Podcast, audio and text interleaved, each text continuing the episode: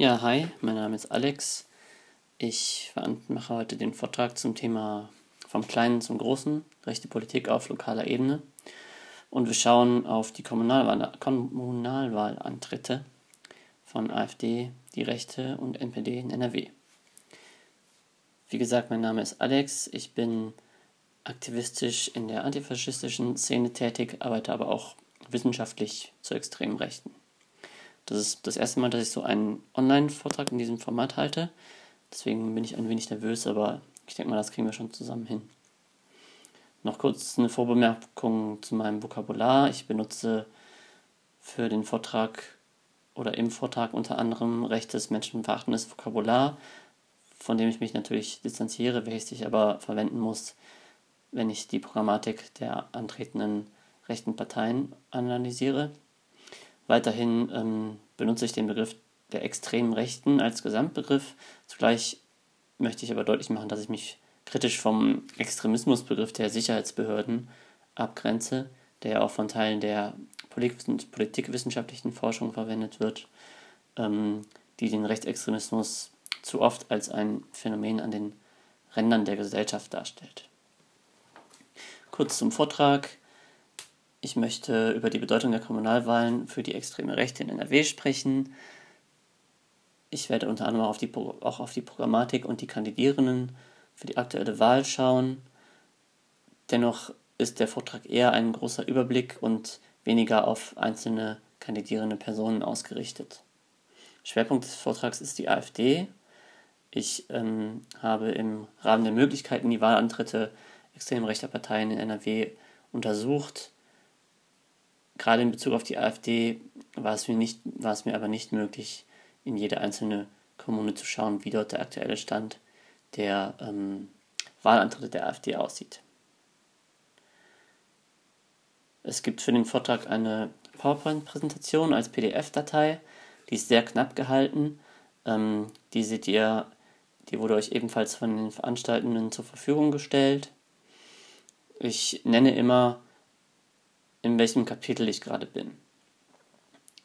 Ich werde euch jetzt kurz den Aufbau des Vortrages darstellen.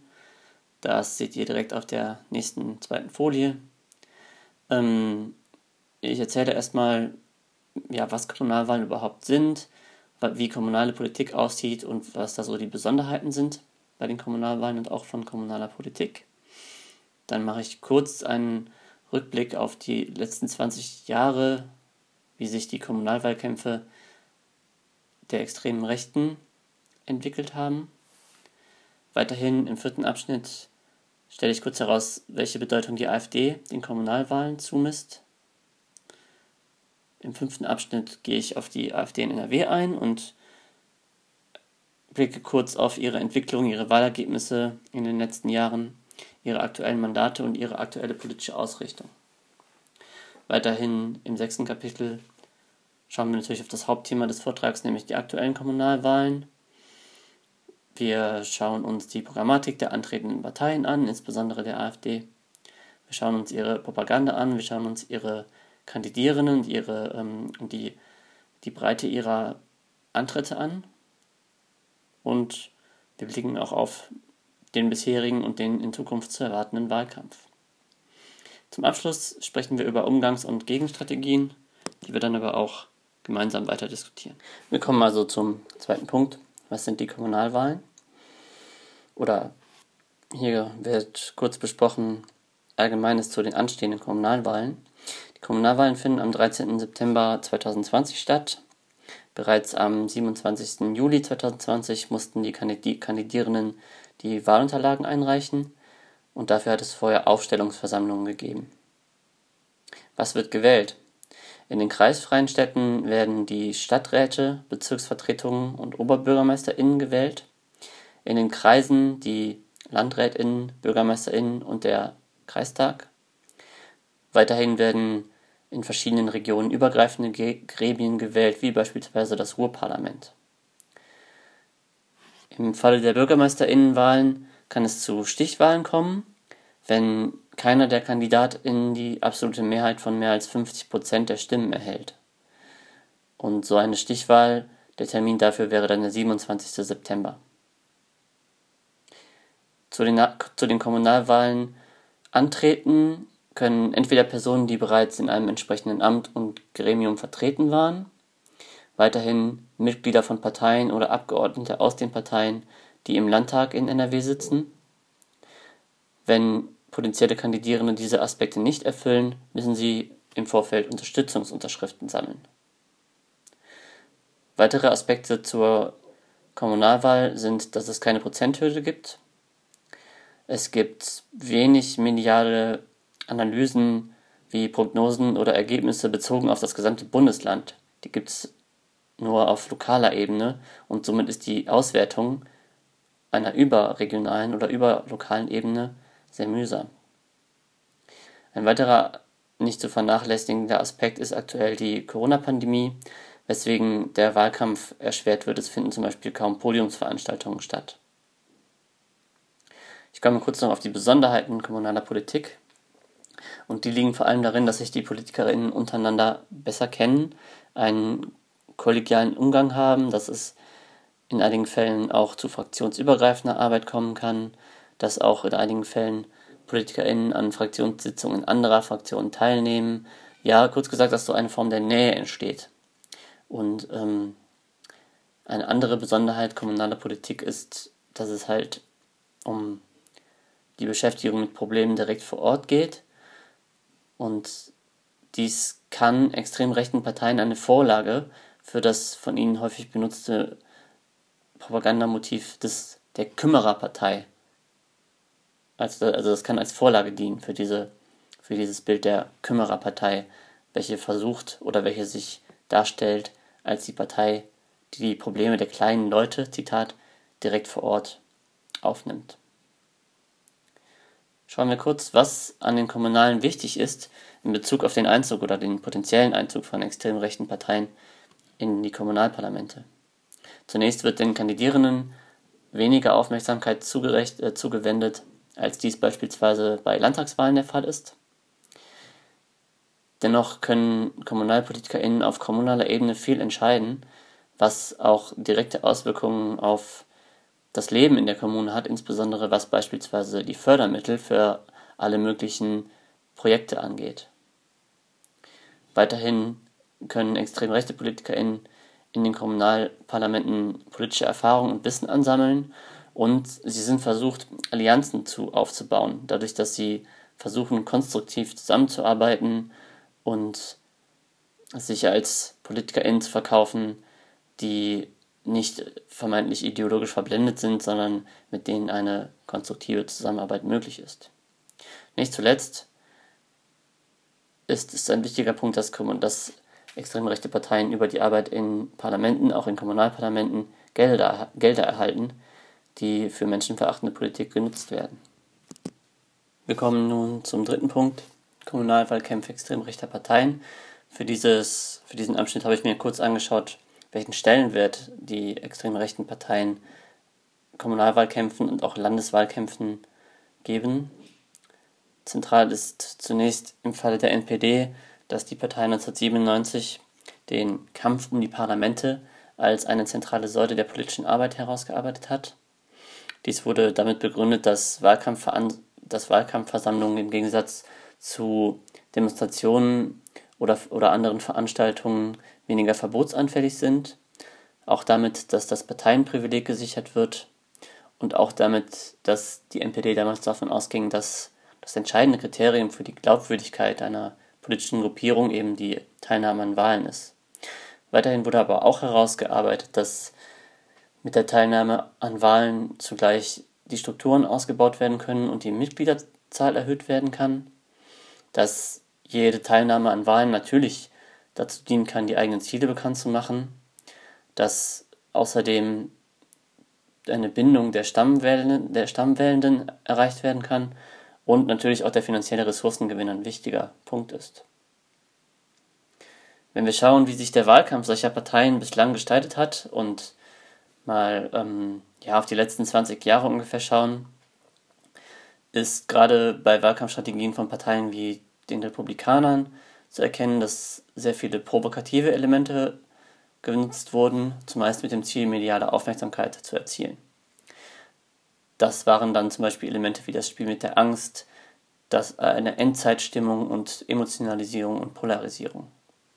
Ein weiteres Merkmal des Wahlkampfes solcher Parteien sind sogenannte Materialschlachten, was bedeutet, dass eine Vielzahl von, Vielzahl von Werbematerialien verteilt werden. Dies hat unter anderem auch den Grund, dass es extrem rechten Parteien in der Vergangenheit weniger gelungen ist, in die Öffentlichkeit zu kommen. Deswegen haben sie versucht, auf diesem Wege, nämlich über das Verteilen von Flyern, das vielfache Plakatieren, das Verteilen von Hauswurfsendungen, Öffentlichkeit zu schaffen. Wenn wir uns weiterhin Wahlkämpfe der NPD anschauen, dann sind einerseits die Herabsetzung politischer Gegnerinnen und des demokratischen Systems auffällig. Auffällig war in, in späteren Zeiten dann die verstärkte Nutzung der sozialen Medien, was auch wieder mit diesem Punkt zusammenhängt, dass sie über die etablierten Medien kaum Menschen erreichen. Ähm, strategisch ist zudem ein oder war zudem ein Fokus auf sogenannte Protestwellen zu beobachten. Natürlich ist, dieser, ist dieses Konzept durchaus streitbar, aber die NPD ging offenbar davon aus, dass es diese Protestwellen gibt und hat versucht, sie zu erreichen. Gleichzeitig wurde versucht, das eigene Stammklientel sowie JungwählerInnen zu erreichen. Ich erzähle das, weil der wichtige Punkt an dieser Sache ist, dass die NPD nicht versucht war, die vermeintliche Mitte der Gesellschaft zu erreichen. Trotzdem hat die NPD neben einer Radikalisierung der Inhalte Versuche gestartet, Menschen auf seriöse Weise anzusprechen und gleichzeitig auch real, reale kommunale Probleme wie Abstiegsängste oder soziale Probleme aufzugreifen. Ein letzter wichtiger Punkt, der in diese Strategien mit hereinfällt, ist die sogenannte Wortergreifungsstrategie gewesen. Die wurde ebenfalls damals entwickelt und bedeutet, dass beispielsweise bei Diskussionsveranstaltungen, insbesondere wenn dort Parteien teilnehmen, aber die NPD ausgeladen ist, sich mehrere NPD-Mitglieder strategisch im Raum verteilen und somit aus verschiedenen Richtungen ihre Meinung kundtun, was den Eindruck entwickeln soll, dass sehr viele der Zuhörenden dieser Meinung sind. Allerdings fallen solche Strategien dieses Jahr aufgrund der Corona-Pandemie weg. Wenn wir uns inhaltliche Merkmale der Kommunalwahlkämpfe rechter und extrem rechter Parteien anschauen, sehen wir einerseits die starke Bedeutung von anti-islamischer Propaganda, insbesondere belebt durch die mittlerweile wieder aufgelösten Pro-Parteien, also Pro Köln, Pro NRW, Pro Deutschland. Ein weiteres Merkmal gerade dieser Parteien war die massive Präsenz auf der Straße, also mit Infoständen und auch Kundgebungen. Weitere Themen waren sicherlich die Themen innere Sicherheit, und Kriminalität, die schon sehr früh mit der Zuwanderung verknüpft wurden. Ähnliches haben wir natürlich schon immer bei der NPD gesehen, wenn wir uns Forderungen vergegenwärtigen wie Arbeit zuerst für Deutsche. Und es hat sich immer mehr gezeigt, dass diese Verknüpfung von Zuwanderung mit wirtschafts- und sozialpolitischen Fragen und Kriminalität ein zunehmendes zentrales Element extrem rechter Propaganda sind. Wenn wir uns nun dem vierten Punkt zuwenden und den Blick der AfD auf Kommunalwahlen analysieren, möchte ich zunächst darauf hinweisen, dass ich zumindest die These jetzt mal so in den Raum stelle, dass sich mit dem Erstarken der AfD eine wesentliche Bedingung geändert hat im Vergleich zu, Kommunal äh, zu, zu Wahlantritten anderer rechter oder extrem rechter Parteien. Denn die AfD hat mehr als andere Parteien meines Erachtens nach ähm, die Chance, an die bürgerliche Gesellschaft anzuknüpfen. Und die NPD selbst sieht das genau so und stellt deswegen als ein zentrales Ziel heraus, die Etablierung in der Gesellschaft zu erreichen. Zu diesem Thema gibt es programmatische Reden und Schriften. Ich habe hier auf der Folie, wir sind jetzt bei ähm, Punkt 4, also müsste das Folie 5 sein, vermutlich. Dort seht ihr ein Zitat von Björn Höcke. Björn Höcke ist der ähm, Fraktionsvorsitzende der AfD in Thüringen. Und Björn Höcke hat in einer Rede im Januar 2018 in Eisleben, das ist in Sachsen-Anhalt, zu dem Thema gesprochen, wie die AfD in die bürgerliche Gesellschaft hineinwirken kann. Zitat, ihr seht in dem Zitat einzelne Auslassungspunkte, weil ich das Zitat gekürzt habe. Zitat, wir müssen rein in die Schützenvereine, wir müssen rein in die Jagdgenossenschaften, wir müssen rein in die Kirchengemeinden, wir müssen rein in die Kirmesgesellschaften, um uns die bürgerliche Gesellschaft zurückzuholen. Und parallel dazu müssen wir natürlich die politische Gesellschaft durchdringen. Jetzt müssen wir die kommunalpolitische Ebene in Angriff nehmen. In die Landratsämter, in die Kreistage, in die Stadträte. Wir müssen Bürgermeister stellen. Das ist jetzt unsere Aufgabe. Zitat Ende. Ein weiterer ähnlich klingender Punkt ist ein Zitat aus einem Strategiepapier des Bundesvorstands der AfD aus dem Herbst 2019. Als generelles Ziel der AfD für die nächsten Jahre wird in diesem Strategiepapier die Verankerung in der Bürgergesellschaft genannt. Und das ist wiederum dieser Punkt. Parteien wie zum Beispiel die Rechte geht es bei Wahlen eher um Gelder, Mitglieder und Öffentlichkeit. Wenn wir uns die AfD anschauen, dann ist da das Ziel weitergesteckt. Es geht um die Verankerung in der Bürgergesellschaft. Zitat. Ich zitiere aus dem Papier, in dem die kommunale Ebene als ein Sonderfall dargestellt wird, weil geschrieben wird, okay, die AfD ist, in, ist im EU-Parlament, im Bundestag, in allen Landesparlamenten, aber auf kommunaler Ebene gibt es da echt noch sehr viele weiße Flecken. Und es wird ausgeführt, jetzt kommt das Zitat, eine starke kommunale Basis ist aber eine Voraussetzung, um zu einer Volkspartei zu werden und in der Bürgergesellschaft Wirkung zu erzielen und anzukommen.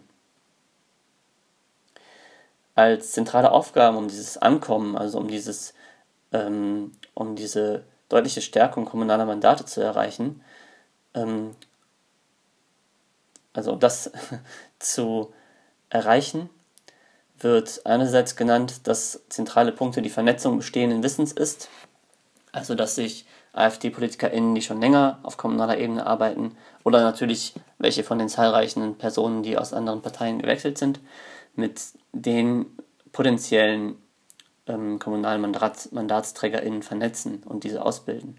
Als weiterer zentraler Punkt wird die Mitgliedergewinnung genannt. Und zwar braucht die AfD relativ viele Mitglieder, um überhaupt genüg, genügend Antretende zu finden. Es wird dort ausgeführt, dass gesagt wird, die Findung von Kandidier Kandidierenden ist wirklich schwierig, weil die AfD zu wenig Mitglieder hat, weil die AfD zudem, also so wird in dem Papier herausgearbeitet, unter öffentlichem Druck steht, auch natürlich durch antifaschistische Initiativen und aufgrund der niedrigen Mitgliederzahlen nicht genügend Personen aufstellen kann, die für die möglichen kommunalen Ämter kandidieren. Wir kommen nun zum fünften Punkt, zum Thema Entwicklung und Aufbau der AfD NRW. Ähm, die AfD NRW hat etwa 5400 Mitglieder in ihrem Landesverband. Das ist die jüngste Zahl, die ich gefunden habe aus Juli 2019 und ist damit der oder einer der mitgliederstärksten Verbände der AfD in Deutschland. Zugleich muss aber darauf hingewiesen werden, dass gemessen an der Bevölkerungszahl der Verband der AfD in NRW relativ schwach ist. Die NRW-AfD ist in die Bezirksverbände Arnsberg, Detmold, Düsseldorf, Köln und Münster unterteilt die abermals ähm, Stadt- und Kreisverbände haben. Zentrale der AfD NRW ist in Düsseldorf. Die AfD NRW besteht weiterhin aus verschiedenen Organisationen. Da haben wir unter anderem den Flügel, der ja von der AfD im Frühjahr de facto aufgelöst wurde, aber die Strukturen, würde ich sagen, bestehen weiterhin. Als sichtbare Struktur mit Homepage ist der Flügel jedoch aufgelöst worden. Der Flügel galt in NRW zugleich eher als schwach. Ähm, gleichzeitig wurde beispielsweise vom, vom, Verfassungsschutz geschätzt, dass etwa 800 Personen in NRW Anhänger des Flügels sind. Andererseits haben wir gesehen, dass auf Parteitagen der AfD in NRW bis zu 40 Prozent der Abstimmenden ähm, hinter Anträgen aus dem Flügelumfeld standen. Weiterhin hat der Verfassungsschutz zudem berichtet, dass im Februar 2019 1000 Personen aus der AfD in NRW durch den Inlandsgeheimdienst beobachtet worden sind.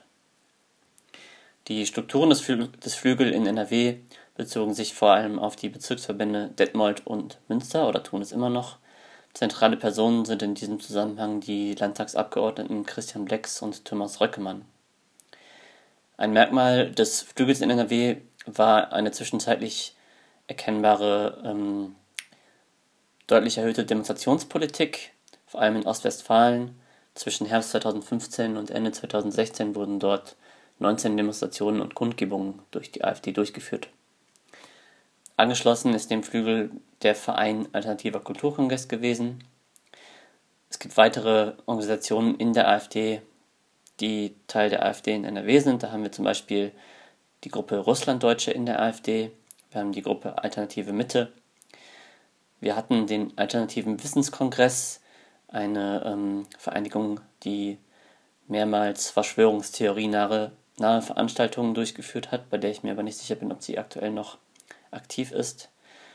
Wir haben Ableger der parteinahen AfD-Stiftung, der Desiderius Erasmus Stiftung und natürlich haben wir die Jugendorganisation der AfD, die Junge Alternative NRW, bei dieser muss einmal hervor, hervorgehoben werden, dass dort sehr viele, insbesondere männliche Mitglieder aus Burschenschaften stammen und es zudem sehr enge Bezüge zur identitären Bewegung gibt.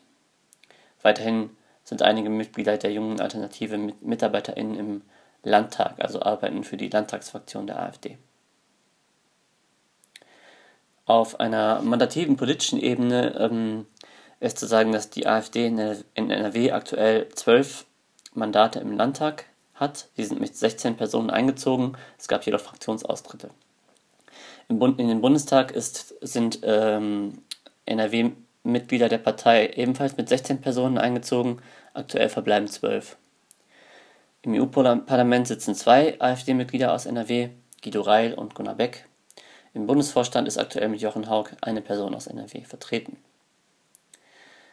Sehr viel unübersichtlicher ist die Lage, wenn wir uns die kommunalen Ämter der AfD anschauen. Da ist ähm, zunächst herauszustellen, dass die AfD bei der Kommunalwahl 2014 relativ schlechte Ergebnisse bekommen hat. Allerdings ist, hat sich die Partei seitdem stark gewandelt. So ist zum Beispiel davon, äh, so zeigen aktuelle ähm, Rechnungen oder Analysen, dass die AfD in etwa 200 gewählte Mandate in kommunalen Gremien 2014 bei der Kommunalwahl bekam, dass jedoch aktuell nur 122 aktive AfD-Mandatsträgerinnen auf kommunaler Ebene in NRW vorhanden sind. Und das liegt halt daran, dass sich die AfD, dass die AfD natürlich seitdem mit massiven innerparteilichen Veränderungen zu tun hatte, dass viele Personen ausgetreten sind, neue Personen eingetreten sind. Wenn wir uns das Beispiel Essen anschauen, in Essen wurden 2014 drei AfD-Ratsmitglieder gewählt und die sind aber 2015 alle ausgetreten. Ihr habt weiterhin auf der Präsentation einen Überblick über die bisherigen Wahlergebnisse der AfD in NRW. Das ist auf Seite 7. Wenn wir uns das anschauen, dann sehen wir, dass die AfD bei der Bundestagswahl 2013 in NRW 3,9% der Zweitstimmen erhielt, in Dortmund ein wenig mehr. Bei der Europawahl 2014 erhielt die AfD in NRW 5,4% der Stimmen, in Dortmund dabei 5,9%. Wenn wir uns die Kommunalwahl anschauen, sehen wir ebenfalls, dass, wenn man sich die Ebene der Kreise und kreisfreien Städte anschaut, die AfD auf lediglich 2,5% der Stimmen kam. In Dortmund kam sie auf 3,4% der Stimmen und zog mit drei Mandaten in, in den Stadtrat ein. Bei der Landtagswahl 2017 erreichte die AfD in NRW 7,4 Prozent. Wie erzählt, sie zog mit, 12, mit 16 Mandaten in den Landtag ein, aktuell verbleiben 12. Ihre höchsten Ergebnisse bei der Landtagswahl 2017 erreichte die AfD im Ruhrgebiet in der Region zwischen Duisburg und Herne. In den Wahlkreisen Dortmund kam sie in Dortmund 1 auf 9,2 Prozent, in Dortmund 3 auf 8,7 Prozent, in Dortmund 2 auf 7,9 Prozent und in Dortmund 4 auf 7,5 Prozent. In realen Zahlen heißt dies übrigens, dass in Gesamt-NRW 626.000 Menschen die AfD wählten. Im Vergleich zur Landtagswahl sind die Ergebnisse der AfD bei der Bundestagswahl im Herbst 2017 noch ein wenig höher gewesen. Wir sehen in NRW 9,4 Prozent, Im Wahlkreis Dortmund I gelang es der AfD 9,8% der Zweitstimmen zu erreichen, im Wahlkreis Dortmund II 10,9% der Zweitstimmen. Bei der Europawahl 2019 kam die AfD in NRW auf 8,5%, in Dortmund kam sie auf 9,2%. Schauen wir uns die Entwicklung der AfD in NRW an, fällt vor allem auf, dass die Partei oder der ähm, Verband der Partei sehr lange von einem Kurs der taktischen Mäßigung sozusagen ähm, geprägt war, der, der eine Koalitionsfähigkeit darstellen sollte. Ich spreche hier von dem von ihnen selbst so bezeichneten realpolitischen Kurs der AfD-PolitikerInnen Frauke Petri und Markus Prezell. Markus Prezell war lange Jahre der Vorsitzende der AfD in NRW. Und dieser Kurs prägte beispielsweise auch das Antreten der Partei in den, bei den Landtagswahlen im Frühjahr 2017. Dort war zu erkennen, dass die AfD eine Vielzahl von großformatigen Plakaten verwendet hat, dass sie sehr aktiv auf Social Media war, dass ähm, vor allem eine Form des sogenannten Negative Campaigning benutzt wurde. Das heißt, dass ähm, viele Teile der Wahlpropaganda vor allem darauf ausgerichtet waren, die GegnerInnen, also die PolitikerInnen der anderen Parteien in diesem Fall, schlecht zu machen, anzugreifen. Weiterhin war auffällig, dass es sich um einen Personenwahlkampf handelte. Der Großteil des Wahlkampfs war auf Markus Prezell zentriert und mit Abstrichen auf den Essener Guido Reil als den Malocher. Das damalige Programm der AfD in NRW war für AfD-Verhältnisse relativ moderat. Zentrales Feld war die Ausrichtung auf die soziale Frage, bei die Thematisierung von Rente, Arbeitslosigkeit. Ein weiteres zentrales Themenfeld war der Bezug auf Klima- und Umweltpolitik, aber natürlich mit der eindeutigen Abwehr jeglicher Vorstellungen von einem menschgemachten Klimawandel. Zugleich fiel auf, dass der Islam in diesem Programm kaum thematisiert wurde. Ähnliches, nämlich dieses moderate Verhalten, sehen wir auch, wenn wir uns das Auftreten der Landtagsfraktion der AfD in NRW anschauen. Diese tritt im Parlament zwar sehr konfrontativ auf und veröffentlicht auch sehr regelmäßig Auszüge ihrer, ihrer Reden im, äh, in den sozialen Medien, bei YouTube zum Beispiel. In den Ausschüssen gibt sie sich dagegen kontaktfreudig und konstruktiv. Politisch versucht sich die AfD-Fraktion im Landtag so auszurichten, oder hat sich lange so ausgerichtet, dass sie versucht hat, sich an CDU und FDP anzubiedern. Ein zentrales Thema der Landtagsfraktion war der Linksextremismus und sowie auch die Klimapolitik. Gerade im Bereich des Linksextremismus sehen wir viele Anfragen in Richtung linker Infrastruktur in NRW. Weiterhin ist auffällig, dass die Landtagsfraktion sehr oft aktuelle Themen der übergreifenden rechten Bewegung in NRW aufgreift. Wir haben das zum Beispiel gesehen, als es Ende, Ende des Jahres 2019 in Köln Proteste von ähm, einzelnen rechten Gruppen gegen den ähm, vermeintlichen Skandal beim WDR um das Oma-Umweltsau-Lied gab.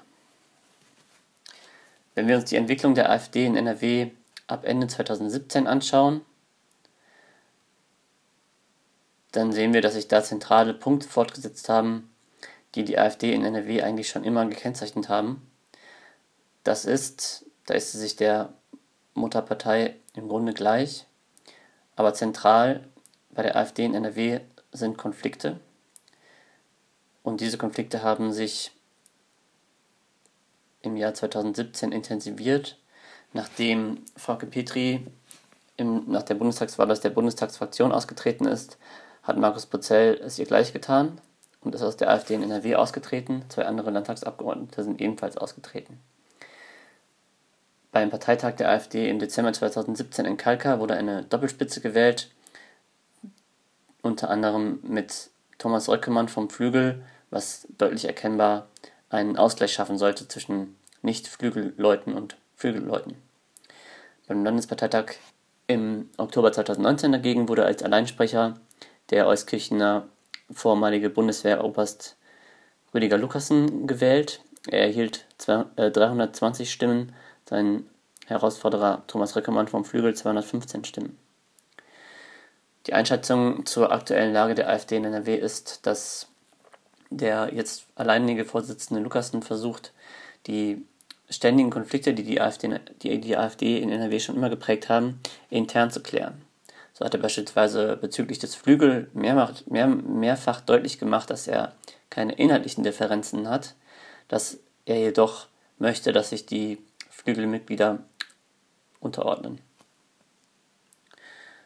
Beim letzten Parteitag der NRW, der NRW in Marl im Januar 2020 sollte eigentlich das Kommunalwahlprogramm beschlossen werden, das scheiterte jedoch. Noch ähm, zwei Sätze zur Einschätzung der AfD generell in NRW.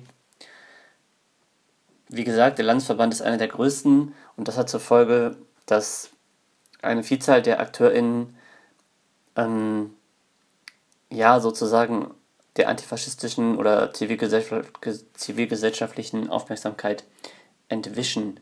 Es ist oft schwer möglich, den Überblick zu behalten, wer das eigentlich alles ist.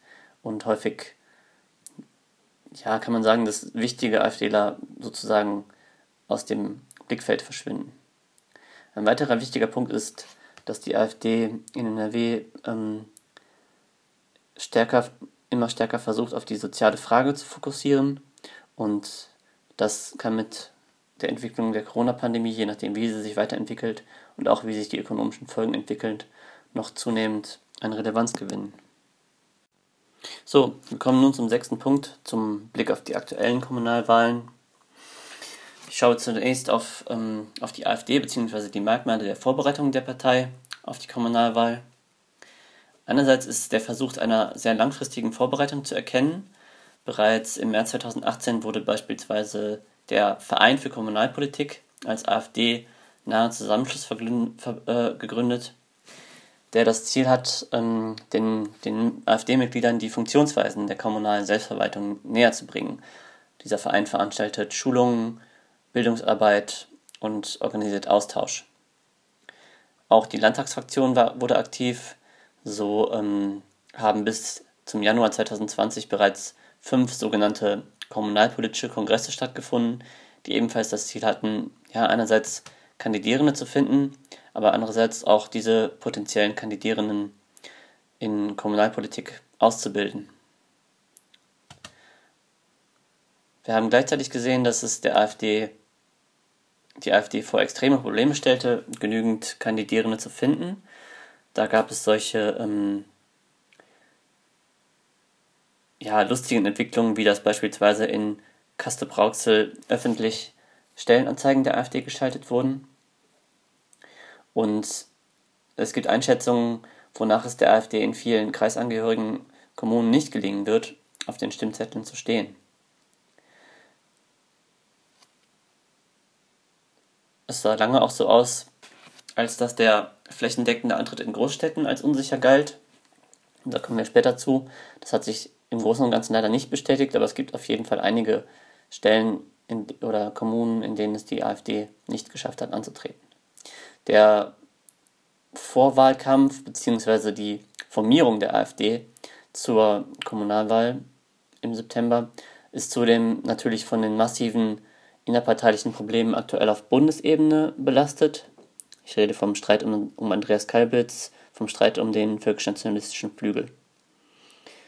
Die Führung des Landesverbandes NRW hat sich dabei auf Seiten des AfD-Sprechers Jörg Meuthen gestellt und die Auflösung des Flügel gefordert, bevor dies dann auch passiert ist. Allerdings ist in dieser Stellungnahme auch zu lesen, dass mehrfach darauf hingewiesen wird, oder ist es daraus zu lesen, dass das vor allem gefordert wird aufgrund des Drucks des Verfassungsschutzes und meines Erachtens nach liegen da organisatorische Differenzen vor, keine inhaltlichen oder strategische Differenzen, aber keine inhaltlichen Differenzen. Die AfD in NRW ist auch aktuell von extremen internen Konflikten geprägt. Es hat bis zu körperlichen Auseinandersetzungen in Duisburg geführt. Weiterhin war sie aber auch damit konfrontiert, dass es viele Proteste gegen ihre Aufstellungsversammlungen gab, dass sie Räume verloren haben und dass sich dies alles nicht so leicht gestaltete. Wenn wir nun auf das Kommunalwahlprogramm der AfD in NRW blicken, ist zunächst ähm, erkennbar, dass die AfD eine eigene Homepage zur Kommunalwahl eingerichtet hat. Dort finden sich ihr Programm, sowie einzelne Themenbereiche mit Auszügen und Plakatmotiven. Zum Kommunalwahlprogramm der AfD ist es so, dass dieses einerseits den Rahmen setzen soll für die einzelnen Verbände und andererseits auch als Formulierungshilfe dient. Tatsächlich haben aber auch viele einzelne Verbände der AfD, darunter zum Beispiel der AfD-Verband Dortmund, darauf kommen wir gleich noch zu sprechen, eigene Programmatik, äh, programmatische Schriften veröffentlicht, die sich jedoch zumeist am Kommunalwahlprogramm der AfD NRW orientieren. Wenn wir uns die Einleitung des Landesvorsitzenden Rüdiger Lukassen anschauen, werden eigentlich bereits die Hauptthemen genannt. Ich zitiere Rüdiger Lukassen, noch nie seit der Gründung der Bundesrepublik haben so große Teile der einheimischen Bevölkerung ihre Heimat als so unsicher, empfunden wie heute. Zitat Ende. Wir sehen hier bereits, es wird ein Bedrohungsszenario aufgemacht.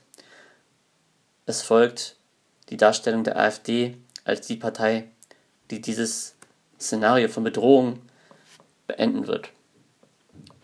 Weiter führt Lukassen aus, dass sich viele Deutsche als Fremde im eigenen Land fühlen würden.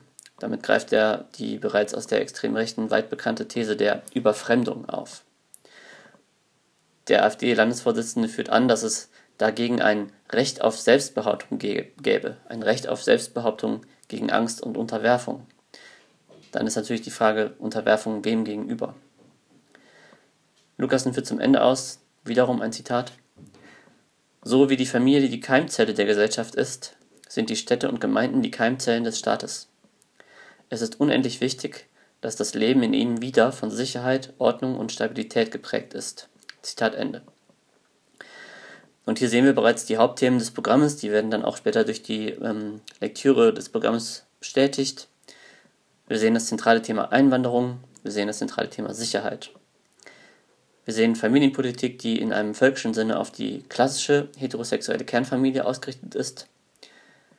Später fällt auf im Parteiprogramm, dass Themen wie Klimawandel oder Verkehr im Grunde dethematisiert werden. Und auch die Themen Wohnen und Soziales werden nur insofern aufgegriffen, wie aus allgemeiner Zeitungslektüre herauszulesen ist, was die Menschen bewegt. Wir sehen zum Beispiel keinerlei Bezugnahme auf mögliche Folgen der Corona-Krise im Hinblick auf die Themen Wohnen und Soziales, sondern vielmehr werden diese Themen vor allem in Bezug auf eine vermeintlich wachsende Anzahl von ZuwandererInnen besprochen.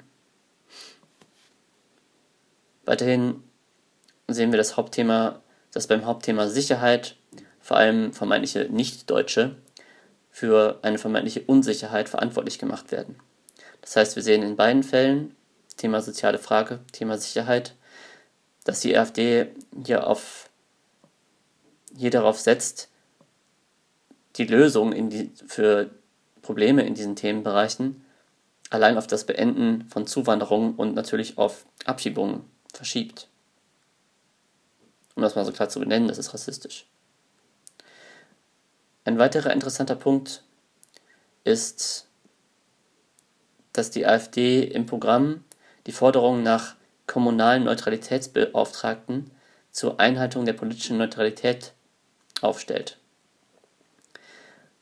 Und deren Aufgaben werden dann auch direkt beschrieben. Und zwar gehe es um die Einhaltung der politischen Neutralität in den Institutionen kommunaler Trägerschaft und bei der Förderung von Vereinigungen oder Projekten aus öffentlichen Mitteln und drittens in kommunalen Veröffentlichungen oder öffentlichen Erklärungen kommunaler Amtsträger.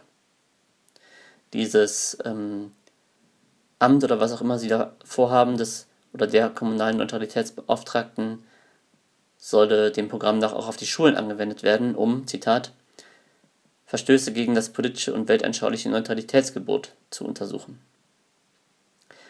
Und es ist wichtig, hier genauer hinzuschauen und zu überlegen, was wäre das für eine Instanz und was wäre deren Aufgabe. Und meines Erachtens nach wird deutlich, dass hier eine Kontrollinstanz gefordert wird, die im Grunde die Kontrolle politischen Engagements übernehmen könnte. Und es handelt sich hierbei meines Erachtens nach um einen Teil des rechten Kulturkampfes, der versuchen, mit dem versucht werden soll, alle nicht rechten Positionen in der Gesellschaft zu diskreditieren. An diesem Punkt, das ist vielleicht auch ein Punkt für die Diskussion später, ist es wichtig, dass einige Stimmen darauf hinweisen, dass hier durchaus die Gefahr besteht, dass auch Parteien wie die CDU ein solches Amt per se nicht ablehnen würden. Und die Gefahren, die daraus entstehen können, aus diesem, aus diesem Amt, lassen sich ganz deutlich erkennen, wenn von der Förderung von Vereinigungen oder Projekten aus öffentlichen Mitteln gesprochen wird. Wenn wir uns weitere Themen des Kommunalwahlprogramms der AfD in NRW anschauen, sehen wir eine auffallende Anti-Islam-Rhetorik. Wir sehen, wie gesagt, schon die Ausrichtung gegen Zuwanderung im klassischen rechtspopulistischen Sinne, dann benannt mit dem Spruch Abschiebeinitiative 2020 oder dem, oder dem weiteren der Parole sichere Heimat statt sichere Häfen. Trotzdem ist das Programm für AfD-Verhältnisse moderat und naja, verbleibt damit in der Tradition der eher gemäßigt gehaltenen offiziellen Programmatik der Parteien NRW. Die AfD Dortmund dagegen tut sich nicht gerade mit Mäßigung hervor. Das Programm ist deutlich ähm, krasser. Wenn wir uns zum Beispiel die Behandlung des Themas Zuwanderung angucken, sehen wir da, dass dort von einer, Zitat, kulturzerstörenden Migration die Rede ist. Und in Verbindung damit wird die Forderung gestellt, Sicherheit und Ordnung wiederherzustellen. Was auffällt, ist, dass ähm, Berechnungen aufgenommen werden, wie zum Beispiel, ich zitiere, ein ausreisepflichtiger Ausländer, Auslastenpunkte, kostet den Dortmunder Steuerzahler 1.375 Euro monatlich. Weiterhin fabuliert die AfD Dortmund davon, dass 700 Wohnungen durch MigrantInnen besetzt würden. Wir sehen hier also noch deutlicher, dass soziale Probleme mit Zuwanderung verknüpft werden. Weiterhin wird insbesondere von Zuwanderung aus Osteuropa und damit verbundenem Sozialmissbrauch gesprochen und dabei wird explizit die Gruppe der Roma genannt. Wir sehen hier also eine deutliche Feindbildbestimmung, die natürlich im Programm der AfD in NRW auch vorgenommen wird, nur dass sie dort eine sehr viel gemäßigte Sprache ist. Und hier wird dieses Feindbild dagegen deutlich benannt. Natürlich finden wir auch anti-islamische Elemente, insbesondere mit dem Bezug darauf, dass durch den Islam Antisemitismus und Homophobie importiert würden.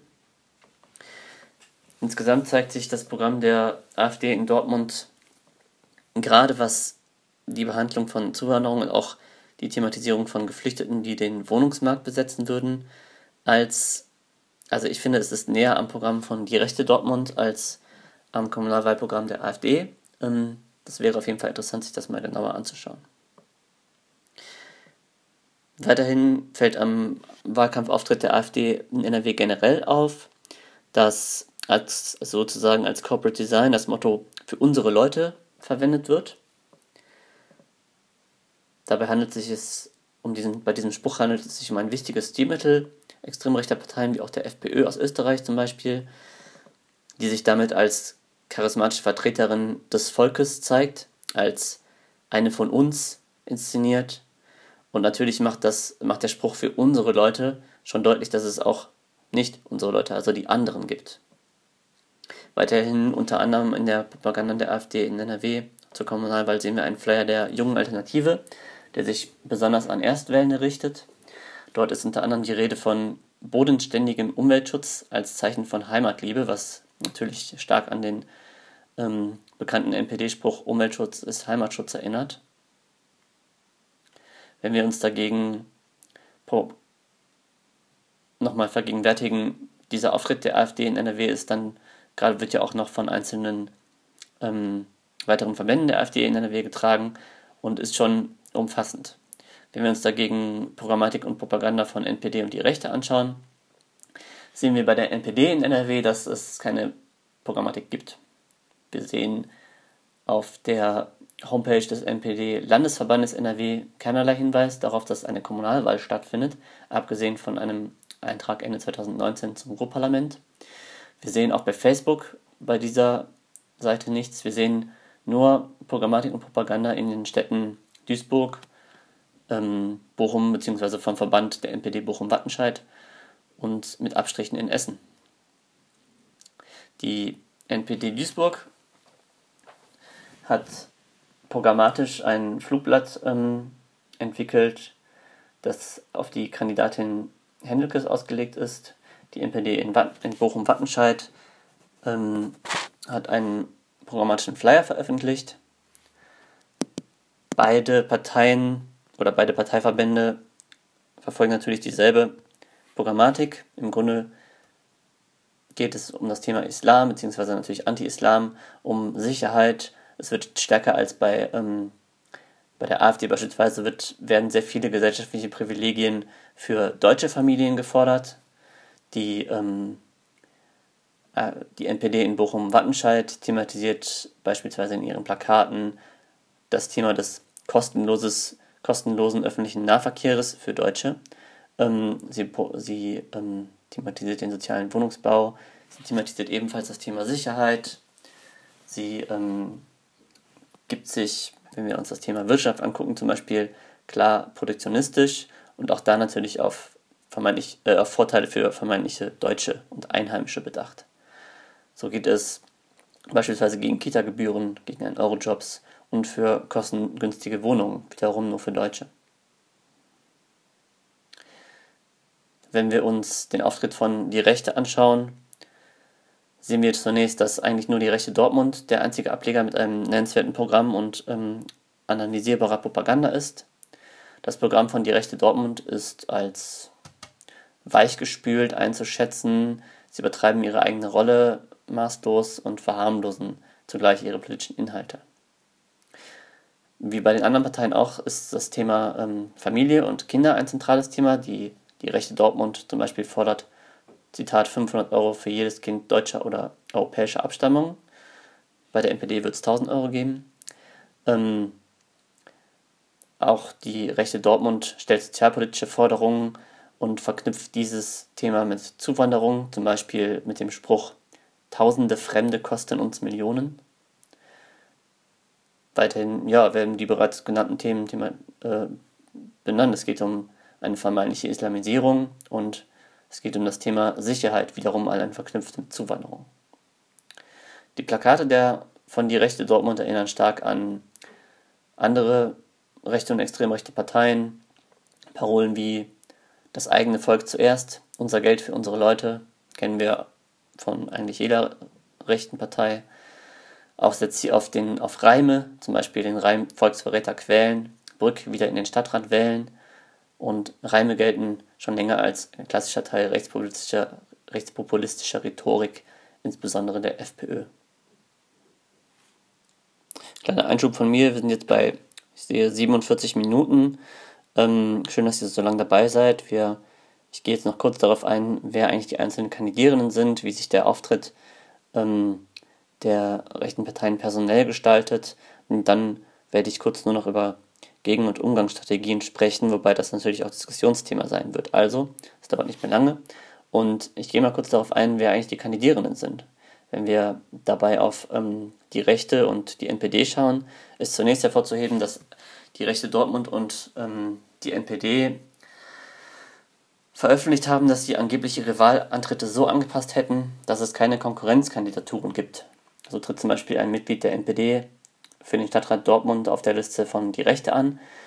Generell ähm, ist der Antritt der NPD jedoch so schwach, dass sie wahrscheinlich nicht in der Lage gewesen wäre, Konkurrenzkandidaturen aufzubauen. Die Rechte hat nach der Kommunalwahl 2014 ein Mandat in Hamm und ein Mandat in Dortmund erhalten. Bislang hat insbesondere die Rechte Dortmund angekündigt, an den Kommunalwahlen 2020 teilnehmen zu wollen. Von anderen Ablegen, Ablegern von die Rechte war diesbezüglich lange nichts zu hören, außer vom Ableger in Duisburg. Wenn wir uns nun anschauen, was daraus geworden ist, dann sehen wir, dass die Rechte in Dortmund flächendeckend für Rat und Bezirksvertretungen antritt. Auch wurde ein Kandidat für die OB-Wahlen gestellt, und zwar der frühere AfD-Politiker in Dortmund Bernd Schreiner. Um ihn gibt es aktuell auch eine Kontroverse, weil die Polizei angekündigt hat, seinen kleinen Waffenschein entziehen zu wollen. Als Spitzenkandidat für den Rat wird Michael Brück genannt. Weiterhin wurden als Kandidierende für die zwölf Dortmunder Bezirksvertretungen folgende Personen aufgestellt. Für Applerbeck Matthias Deda, für Brackel Dirk Jaspert, für Ewing Herbert Bernhard, für Hombruch Kevin Müller, für Hörde Martin Duska, für Huckharde Michael Brück, Für Innenstadt Nord der allseits bekannte Siegfried Borkhardt. Für Innenstadt Ost Monika Schreiner. Für Innenstadt West Alexander Deptoller. Für Lütke Dortmund André Hülsmann. Für Mengende Axel Thieme und hierbei handelt es sich um ein Mitglied der NPD. Sowie für Scharnhorst Bernd Schreiner. Neben diesen Personen kandidieren außerdem für den Rat Marcel Schäfer und Sascha Kreuzig. Sascha Kreuzig wird es vermutlich nicht mehr schaffen, da er aktuell eine, eine Haftstrafe angetreten hat. Wenn wir uns die anderen Kandidierenden ansehen, sehen wir natürlich mit Personen wie Alexander Diptolla oder Matthias Deda langjährige Funktionäre in, im Kameradschaftsspektrum in Dortmund. Die Rechte Dortmund und die NPD kandidieren zudem zusammen für das Ruhrparlament und zwar unter dem Namen Nationales Bündnis Ruhrgebiet, die Ruhralternative, wiederum mit dem Hinweis darauf, dass angeblich Konkurrenzantritte vermieden werden sollen. Spitzenkandidierende sind hier Klaus Krämer von der NPD und Bernd Schreiner von Die Rechte. Die Rechte in Duisburg tritt in zwei Bezirken zur Wahl an, nämlich mit dem Kandidaten Marcel Schmuck in Walsum und Thomas Eckleder in Meidernich-Beek. Weitere mögliche ähm, Antritte sind, wurden nicht besetzt. Dazu fällt nur noch auf, dass die Rechte in Hamm in einem Drittel aller Wahlbezirke antritt und zudem mit Christian Worch einen Kandidaten für die OB-Wahl gestellt hat, was wohl eher als symbolisch zu betrachten ist. Und dann sehen wir nur noch, dass die Rechte rein erft in Kerpen ebenfalls einen Kandidaten für die OB-Wahl gestellt hat, sonst jedoch keine Kandidaten. Dort kandidiert wohl auch symbolisch der Kreisvorsitzende Markus Walter. Blicken wir auf die MPD, sehen wir, dass, wenn wir uns die Ergebnisse von 2014 anschauen, die NPD einige Ratsmandate bekommen hat, und zwar unter anderem in Bochum, Dortmund, Essen, Duisburg und Mönchengladbach und auch in weiteren Kreisen in den Kreistag gewählt wurde. Zudem wurde sie in sechs anderen kreisangehörigen Städten in den, Stadt, in den Rat gewählt. Doch dieses Mal sehen wir zunächst den flächendeckenden Antritt in Bochum, wo die AfD, äh, Entschuldigung, wo die NPD die Kandidatin Ariane Meise als zur OB-Wahl aufgestellt hat und weiterhin mit Klaus Krämer, der ja ähm, der Landesvorsitzende der NPD in, in NRW ist, ähm, zum Rat antritt. Ansonsten sehen wir jedoch ähm, in Dortmund beispielsweise nur eine Person auf der Liste von Die Rechte. In Essen kandidiert die NPD zwar ähm, zur OB-Wahl mit ihrem Kreisvorsitzenden Detlef Ferge. Neben der OB-Wahl hat sie jedoch nur noch Kandidierende für die, für die vier Bezirksvertretungen genannt. Sie tritt nicht zum Stadtrat ein, obwohl die NPD in diesem Stadtrat saß. In Duisburg dagegen tritt die NPD flächendeckend zum, zur Kommunalwahl an. Spitzenkandidierende ist Ratsfrau Melanie Henriques. Ansonsten fällt auf, dass die NPD in einigen Städten am Niederrhein antritt. Mit verschiedenen Stärken. In Mönchengladbach beispielsweise stellt sie eine OB-Kandidatin in kleineren Städten wie zum Beispiel Heinsberg ist sie in allen Wahlbezirken wählbar. Gleichzeitig fällt auf, dass sie in anderen kleinen Städten, zum Beispiel Stolberg und Erkelenz, nicht antritt, obwohl sie dort im Rat saß.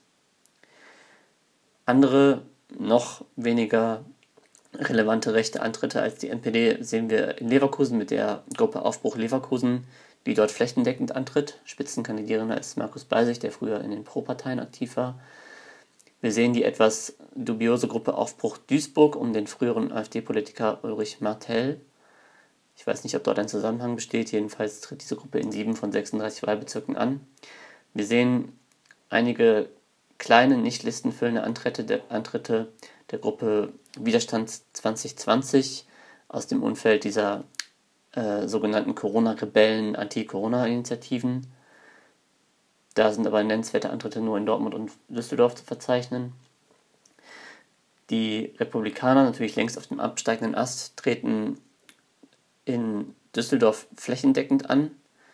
Porta, dazu gibt es aber nur noch einen Antritt in Porta Westfalica, in dem ein Kandidat für die, äh, in diesem Ort wurde ein Kandidat für die Bürgermeisterinnenwahl gestellt. Wenn wir uns den Antritt der AfD anschauen, und ich habe mir das bei allen kreisfreien Städten gemacht. Fällt auf, dass sie bei den großen kreisfreien Städten im Großen und Ganzen flächendeckend antreten können. In Hamm allerdings konnten sie nur für 23 der 29 Stimmbezirke Kandidierende finden und verschenken somit Punkte.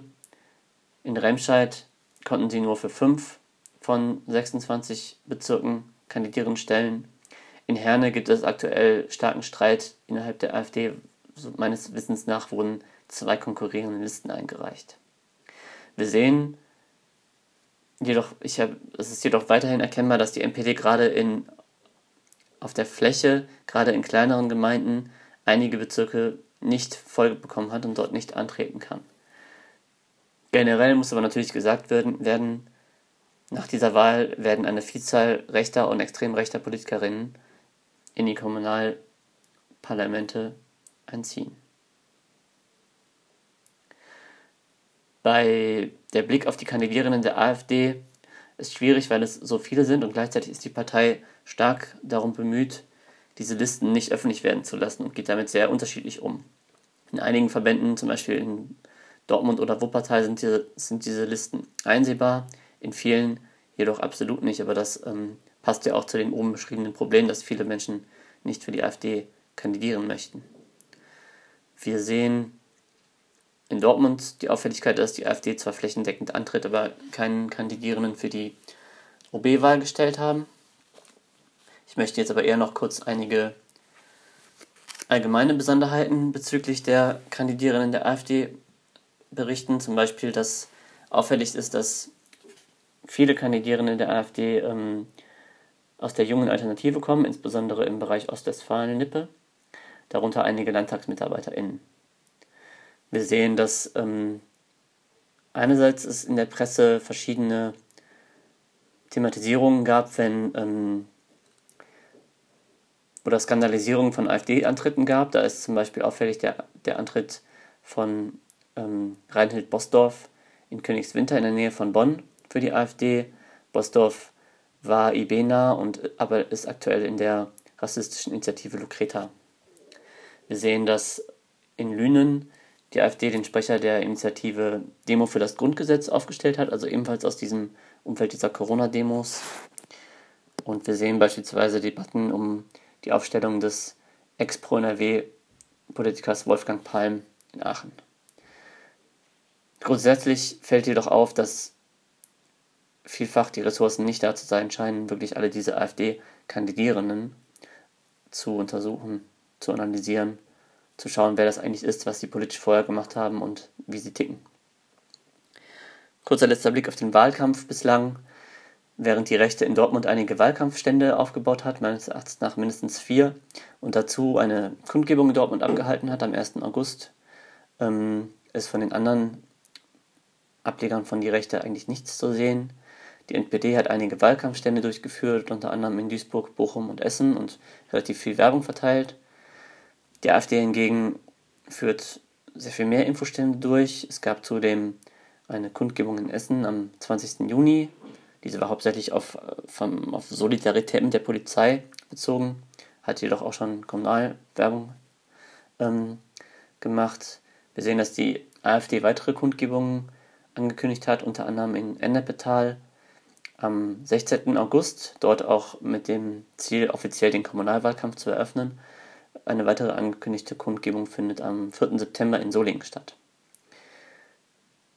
Ich würde mal die Prognose wagen, dass die AfD versuchen wird, noch weitere Kundgebungen zu veranstalten, vor allem ihre Straßenpräsenz, sowohl in Infoständen als auch natürlich ähm, im Bereich der Verteilung von Flyern und des Plakatierens, dass sie dies steigern werden, weil aufgrund von Corona viele andere Möglichkeiten nicht möglich sind. Wir kommen zum letzten Punkt, den Umgangsstrategien. Weil diese Umgangsstrategien werden nötig werden, weil davon auszugehen ist, dass insbesondere von der AfD eine Vielzahl von Mandaten gewonnen werden werden.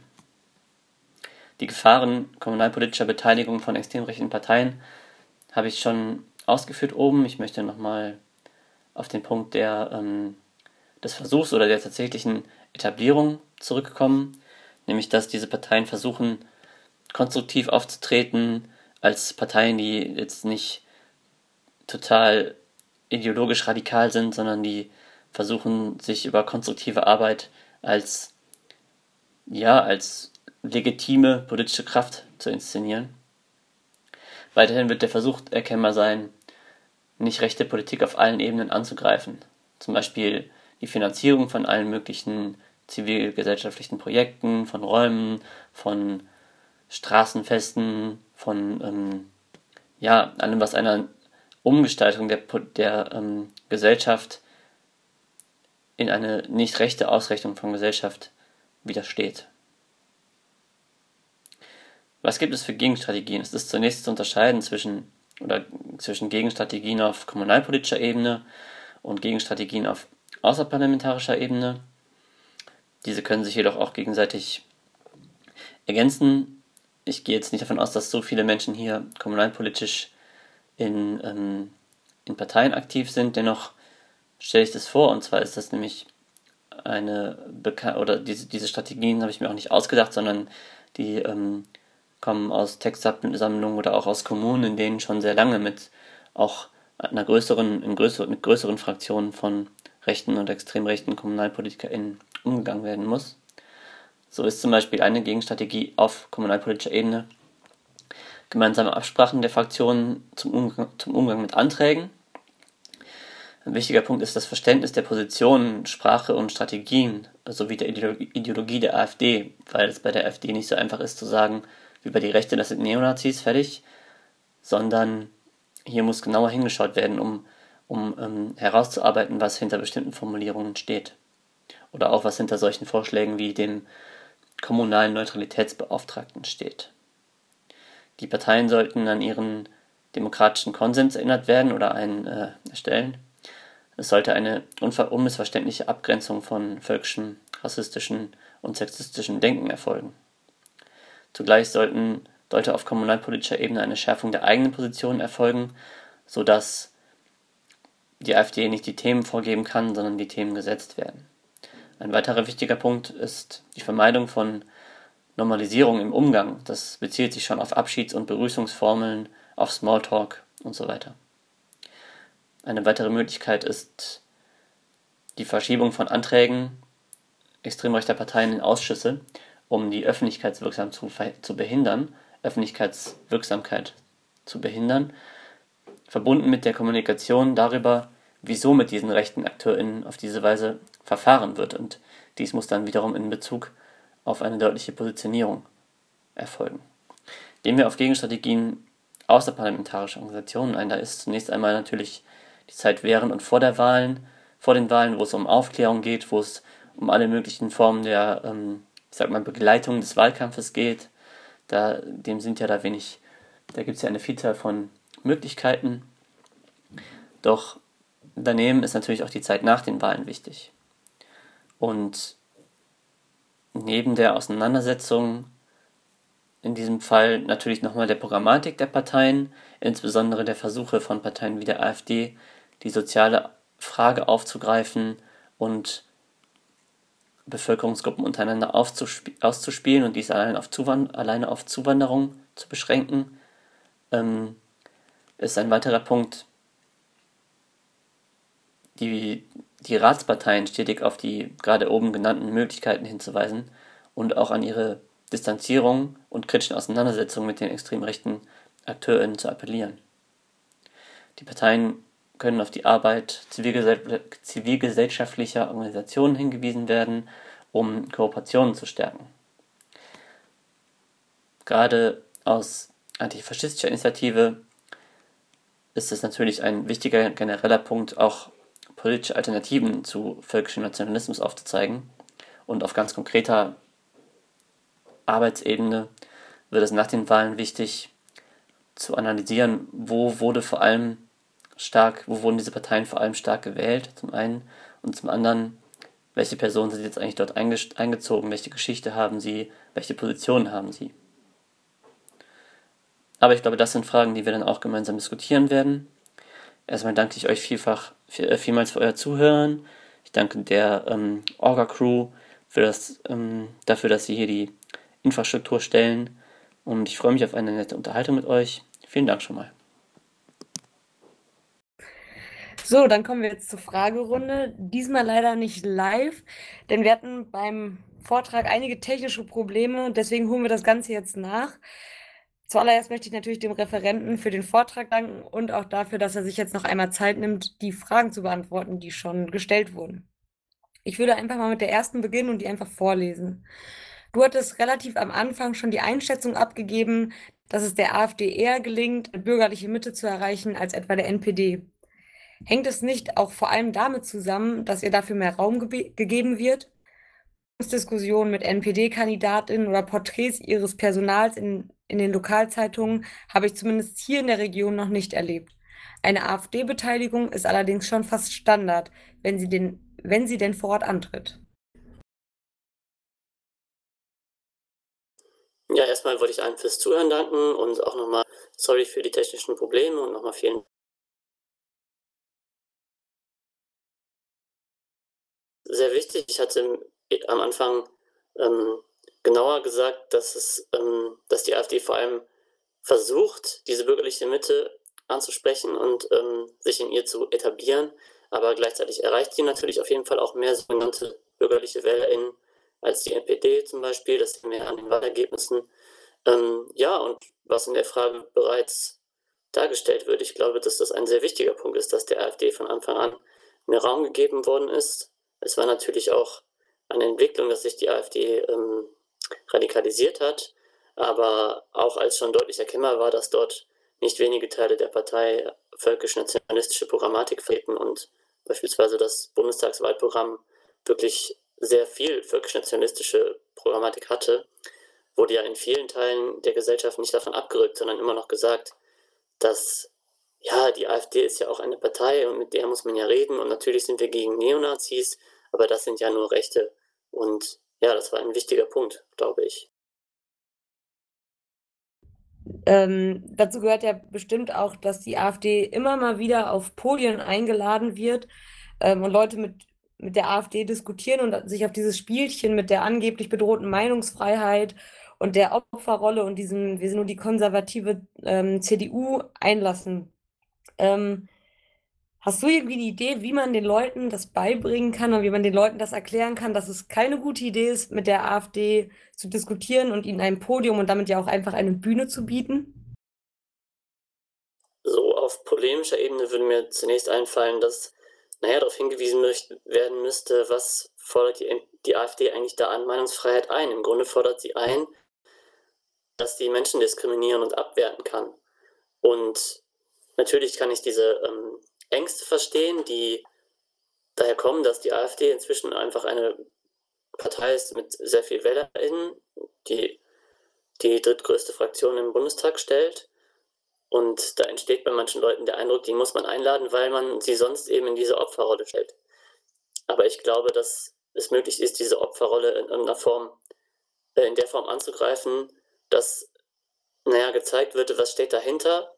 Und dahinter steht der Versuch, sich über, sich über die Teilnahme an allen möglichen Veranstaltungen, am gesellschaftlichen Austausch immer weiter zu etablieren. Und ich finde, Menschen, die sich damit auseinandersetzen, müssen dann oder sollten dann genauer nachlesen, was sind eigentlich solche strategischen Ansatzpunkte von Parteien wie der AfD, was den Austausch, was den Austausch über Meinungsfreiheit angeht und welche Strategien verfolgen sie. Und sie verfolgen ganz klar insbesondere die auf die sogenannte neue Rechte bezogene Strategie, an solchen allen möglichen Veranstaltungen des Austauschs teilzunehmen, um sich darüber zu etablieren. Und wenn man dann dahinter blickt, dann liest man, dass sie dies auch nur machen, um ja, die Meinungs Meinungshoheit zu gewinnen.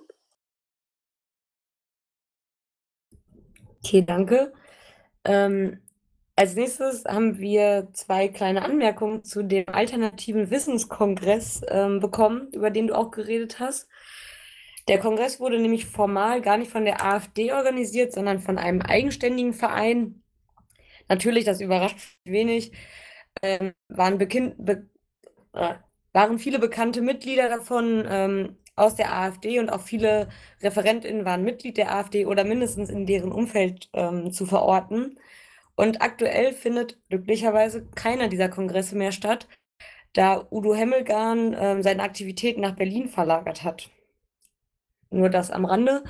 Dann kommen wir zu den kommunalen Neutralitätsauftrag, AfD ja fordert, ähm, die sie an den Schulen auch fordert.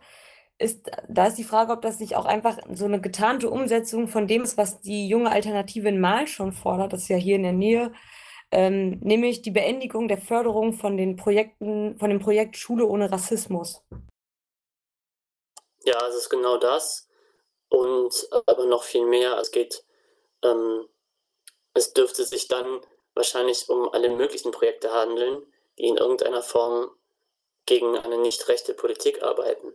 Und ich finde den Punkt mit diesem kommunalen Neutralitätsbeauftragten enorm wichtig, wenn wir uns so Entwicklungen in ähm, beispielsweise in Sachsen-Anhalt anschauen, wo die AfD nun mal mehr macht auf kommunaler Ebene und dort wirklich auch zusammen mit der CDU sehr dahinterher ist, verschiedene Träger der Bildungsarbeit oder verschiedene antirassistische Initiativen zum Beispiel wirklich so stark anzugreifen und ihnen die Fördermittel streitig zu machen, dass das echt sehr problematisch und kurz davor steht, dass das sich alles oder dass sich dort viel auflöst. Und ich glaube, das ist ähm, dieser Ansatz. Da müssen wir, glaube ich, sehr aufmerksam sein. Okay, die nächste Frage geht etwas weiter weg von der Kommunalwahl. Die Frage ist, möchtest du eine Prognose wagen, wie sich der Richtungsstreit in der NRW-AfD weiterentwickelt? Mein Eindruck, also von der Person, die die Frage stellt, ist, dass sich zumindest hier in der Region gerade die flügelnahen AkteurInnen stärker um die Basisarbeit bemühen und über mögliche kommunale Mandate ein Gegengewicht zum Landesvorstand aufzubauen versuchen. Hm, da muss ich ehrlich sagen, dass ich da gefühlt nicht lange genug dran bin, um so eine Prognose zu wagen. Ich finde die Anmerkung sehr interessant und ja, würde da selber gerne mich nochmal darüber näher informieren und so, aber ich muss sagen, so eine Prognose finde ich schwer zu wagen.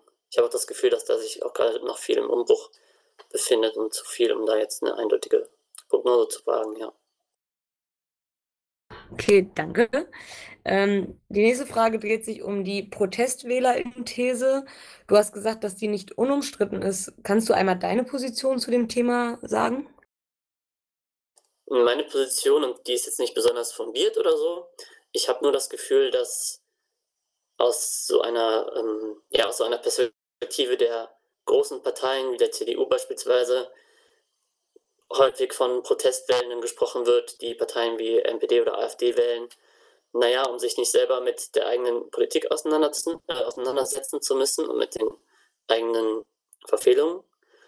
Und weiterhin habe ich manchmal auch das Gefühl, dass, naja, gesellschaftlich, wenn von Protestwählenden die Rede ist, dann angenommen wird, diese Leute wählen Parteien wie die AfD nicht wegen, nicht wegen ihrer Inhalte, sondern die haben sich dann so die Annahme nicht mit deren Programm auseinandergesetzt, sondern sie wählen sie nur, so, so, also so die Annahme, ne, sie wählen sie nur, weil sie gegen die vermeintlichen etablierten Parteien protestieren wollen.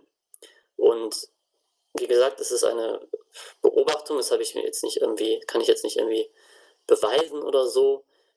Aber ich finde, diese, diese Benennung sehr viel, sehr vereinfacht.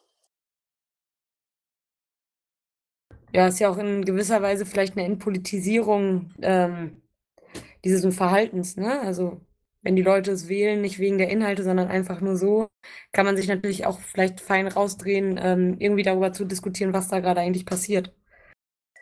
Genau, voll, ja. Okay, kommen wir zur nächsten Frage. Die ähm, dreht sich, wie kann das anders sein, um die Corona-Pandemie. Ähm, was ist so deine Vermutung? Hat das eher Vor- oder Nachteile im, äh, im Wahlkampf für die rechten Parteien oder speziell jetzt vielleicht für die AfD? Das kann ich nicht so richtig sagen. Im Vortrag habe ich es ja schon, ähm, habe ich zumindest so dargestellt, dass ich glaube, dass dadurch, dass, naja, sowas wie Diskussionsrunden wegfallen, sowas wie größere Veranstaltungen fallen, dass auch die Möglichkeit wegfällt, ähm, dass so Debatten stattfinden, wie das, was hier in den ersten Fragen angefragt wurde, nämlich ob die AfD zu gewissen Podiumsdiskussionen eingeladen wird oder nicht, dass sich das einfach momentan weniger stellt, weil weniger dieser Diskussionen, dieser, dieser Veranstaltungen stattfinden und dadurch der AfD natürlich auch so ein bisschen diese Skandalisierungsstrategie wegfällt, sich als Opfer darzustellen. Gleichzeitig war ja zu beobachten, dass die AfD generell, also auch bundesweit, sich sehr schwer getan hat, eine Position zu finden zum Thema Corona. Ähm, das war in NRW nicht anders.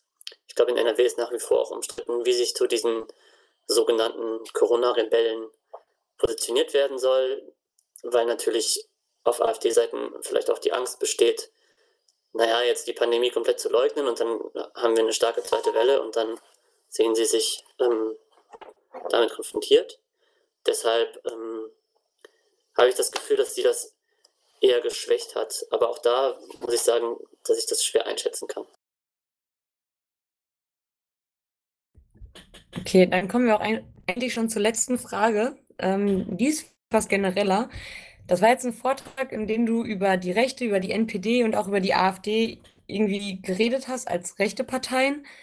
Wenn man da aber mal ein bisschen genauer hinguckt, arbeiten die ja gar nicht so viel zusammen. Also die Rechte und die NPD dann schon, schon mal, aber irgendwie arbeiten die nicht mit der AfD zusammen. Kannst du das einmal erklären, wie das kommt?